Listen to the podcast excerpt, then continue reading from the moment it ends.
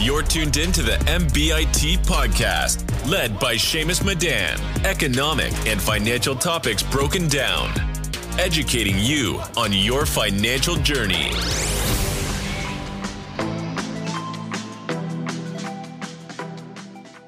Hey, everybody, welcome to the MBIT podcast, in which we discuss personal finance, investing, and technology. Today, we whipped up a wonderful episode for you guys where Stephen joins us to discuss how his company Q.AI uses artificial intelligence to guide your investing. First off, before we begin, a quick disclaimer the podcast is not financial or investment advice. Investing is risky, and make sure to always do your own due diligence. So, uh, Stephen, thanks for taking the time to hop on the pod. How are you doing today? I'm doing pretty good. Uh, thanks for having me on, Shamus. Yeah, I appreciate you taking time out of your day uh, to hop on the podcast. Um, would you mind giving the audience some background about you and what AI even is and how it works? Yeah, a little bit about me. So I come out of the asset management business. I spent my career before founding uh, my first startup, which was Quantamize, as a trader first, and then a portfolio analyst, portfolio manager, and a strategist. After that, I launched my own hedge fund, after which we launched our first startup, which was called Quantamize. Quantamize was endeavoring to bring kind of institutional grade investing to the average person uh, using really advanced content strategies. And what we realized is that people really wanted that content to be weaponized, interactive, where they could just click and execute. And that's why we sold that startup to Forbes. And in partnership with Forbes, we began to create a new company called QAI, which is endeavoring to bring AI based investing to the individual investor. Now, why AI and why am I doing this? I, well, the transformation that's occurring on the institutional buy side, so that's Wall Street and how monies are managed is tra- is incredible and it's transforming the way investing is even conceived. But if you look at what the average individual investor has access to, it's just the bare scraps. And we saw there was an opportunity here to maybe democratize access to this rapid change. So what we've done is we're bringing the same institutional grade investing that you see at elite hedge funds that you know really wealthy people have access to at some of the top firms in the country and we're bringing it to the retail investor to the individual investor at the palm of their hands. Uh, AI really, and the way I think about AI is probabilistic investing. The way investing used to be done, and I'm trained in it, is traditional fundamental analysis. I like Apple vis-a-vis Google, Facebook, Netflix, etc. And here's why, and here's why on a probability basis, Apple will outperform these stocks.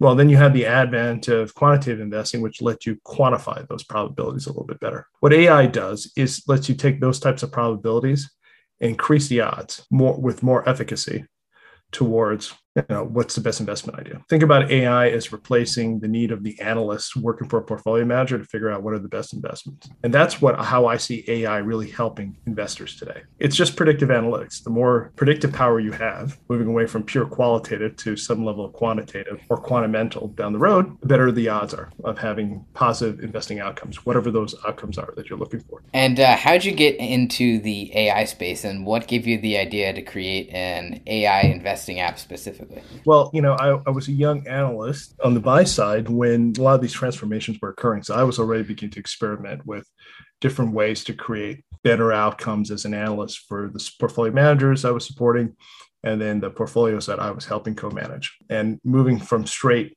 quantitative modeling to more predictive analytics, like uh, using AI, whether it's deep learning or maybe just traditional machine learning, I started to make more sense in terms of improving the odds and outcomes that's the story of how I was attracted to it because I was attracted to AI because I wanted to improve the outcomes that I was trying to derive for the folks I was either supporting as an analyst or the funds I was managing. In terms of coming up with the idea to bring it to the marketplace, we just saw that there was a vacuum. And the real vacuum is that look, there's a plethora of products available if you're just trying to get to learn about investing. These are the micro investing platforms. There's tons of them. That's Acorns, that's Stash. That's great.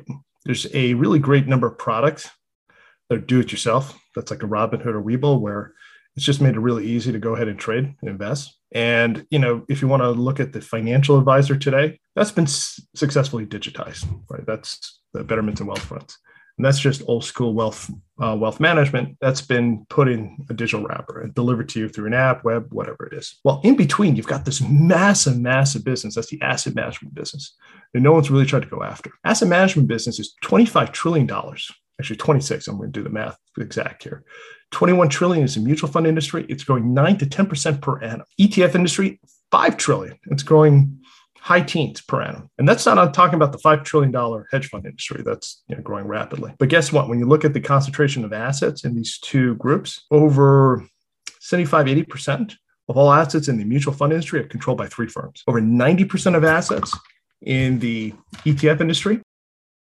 four to five firms. Just think about this. So, real, and by the way, those firms overlap.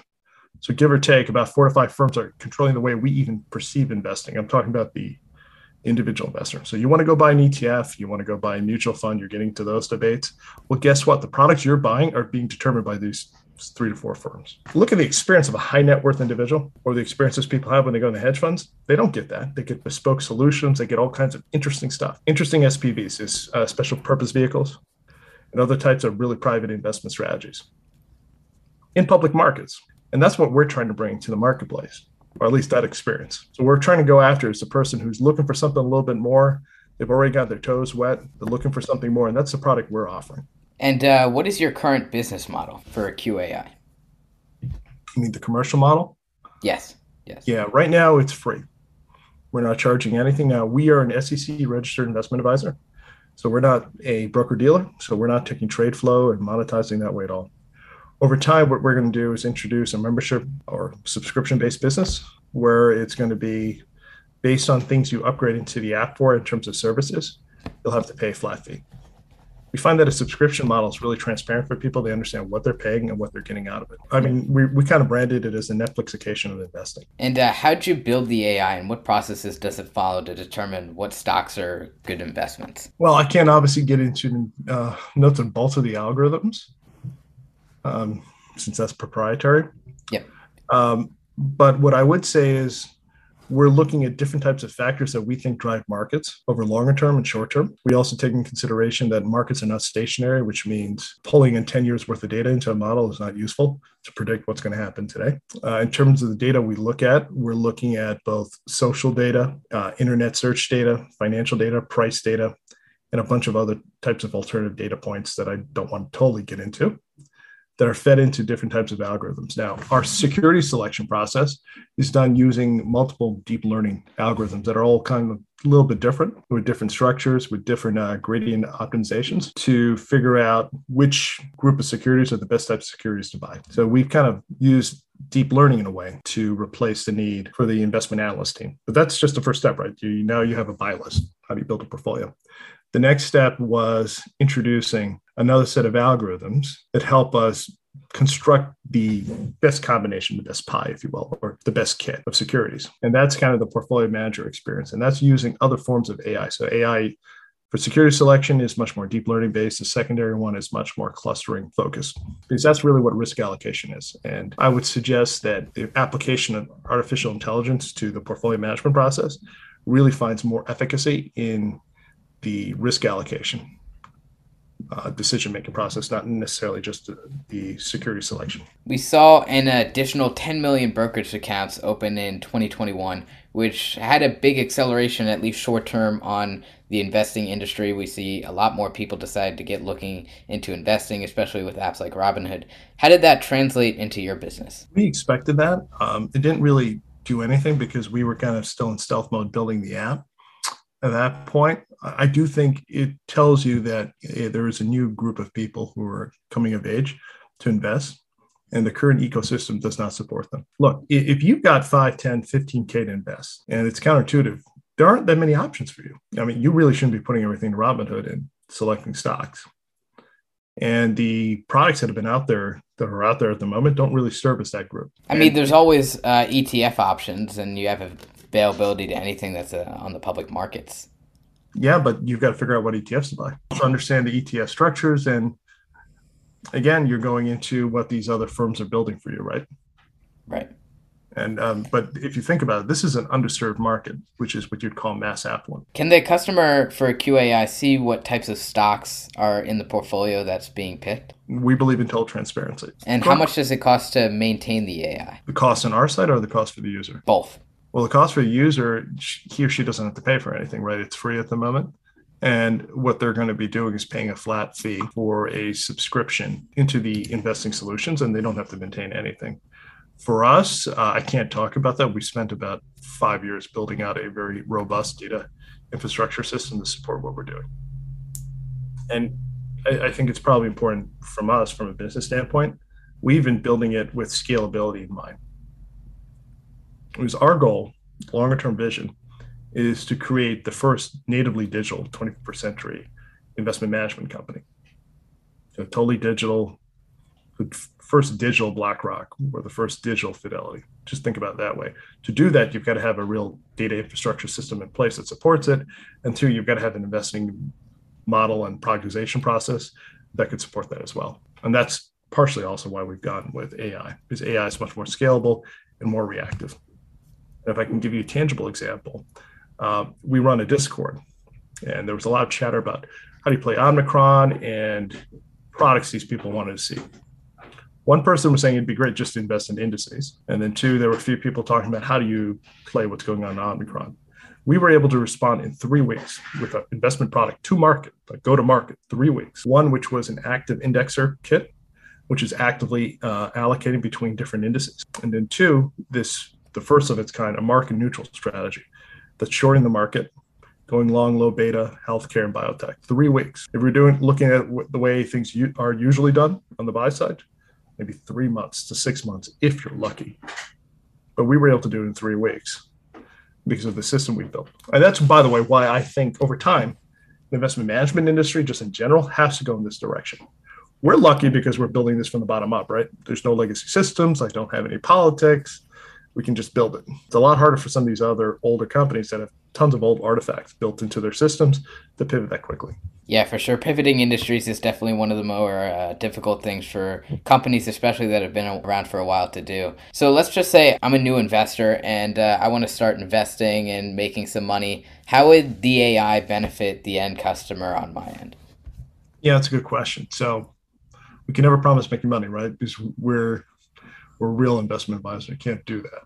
Yeah. But you can get started in our app for only $100. So we've made this available to everybody, $100. And two, um, the AI helps you because what it does is it takes out the decision making process. You make the decision saying, I'm interested in clean tech, or I'm interested in a emerging tech strategy, or perhaps I want a combination of that. And I'd like to have a hedging strategy involved where you're kind of just protecting me against market moves, interest rate uh, volatility, volatility on markets. You select everything. So you selected the content or the themes, and now suddenly the AI does everything for you. It comes back to like our bigger thesis on the investing side, which is the way investing really is done for high net worth individuals, for the wealthy, the way they're done at hedge funds. It's not through traditional just MPT, which is uh, modern portfolio theory. It's not just done by buying a basket of stocks you read about that you think are going to be good. It's done by allocating to themes. And what we've done is we productize the theme or it's a piece of content into an investment kit. The kit is stacked with stocks, ETFs, crypto, depending on what you're talking about, which theme we're focusing on. But that theme, once you decide I'm interested in this theme, you do the rest for me. We're able to then productize that and run that. It's very different than the uh, ETFs, by the way, which are really much more index oriented, that don't really focus on security selection. They focus much more on just massive universes and really they can't do that because of the business model itself. It's, it's asset gathered. You said uh, you're planning on uh, offering a subscription service. Would everyone who is a current user have to go to a subscription, or would it be two different options? Um, well, what we're going to do is we're going to have a freemium where somebody can access some of the strategies for free.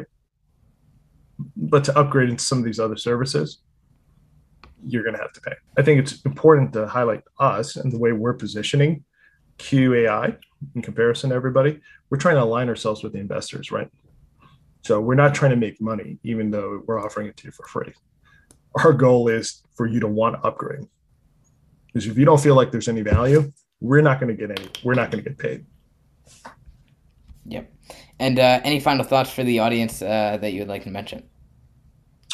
No, you know, forget about QAI when you, but talking more about the future. I think it's important for younger investors when we're thinking about investing start moving away from these old models that people throw out all the time and start thinking dynamically the way it's actually being done some of the leading funds which is start thinking about allocating into themes it's, it's scary when i read about the heavy concentration of assets in Robinhood brokerage accounts into some of the top tech stocks, you're essentially just investing in the same stock.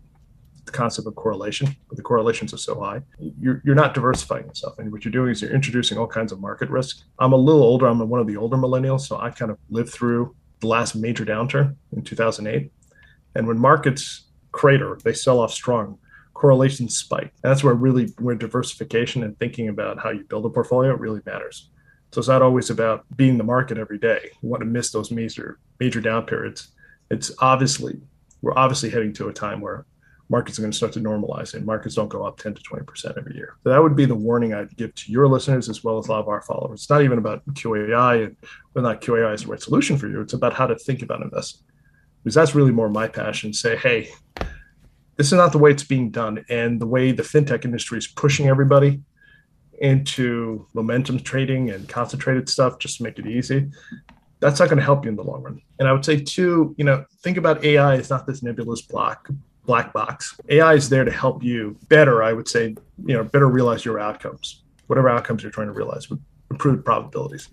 So that's how you should conceive AI. AI is not this nebulous concept that's just thrown around, at least not in our experience when we present it think about AI as a way to help you better achieve whatever financial outcomes you want.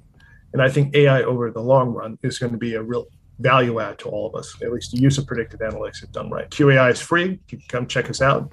We're backed by Forbes. Uh, you can see more about us at tryq.ai. Yeah, I have a link posted for q.ai uh, posted down below if anyone wants to check it out. But yeah, I, I, agree with you. I think diversification is really important for any type of investor and uh, sticking with it long term and not only buying hyped stocks or just tech stocks because in terms you need to balance out that portfolio. So I completely agree with you on that point. All right, everyone, that wraps it up for today's episode. Thanks for tuning into the MBIT podcast. If you enjoyed the episode, it would mean a lot if you dropped a five star review down below. We will see you in the next episode. And special thanks to Stephen for coming on the pod. It was a pleasure. Disclaimer The MBIT podcast is reflecting the opinion of only the host.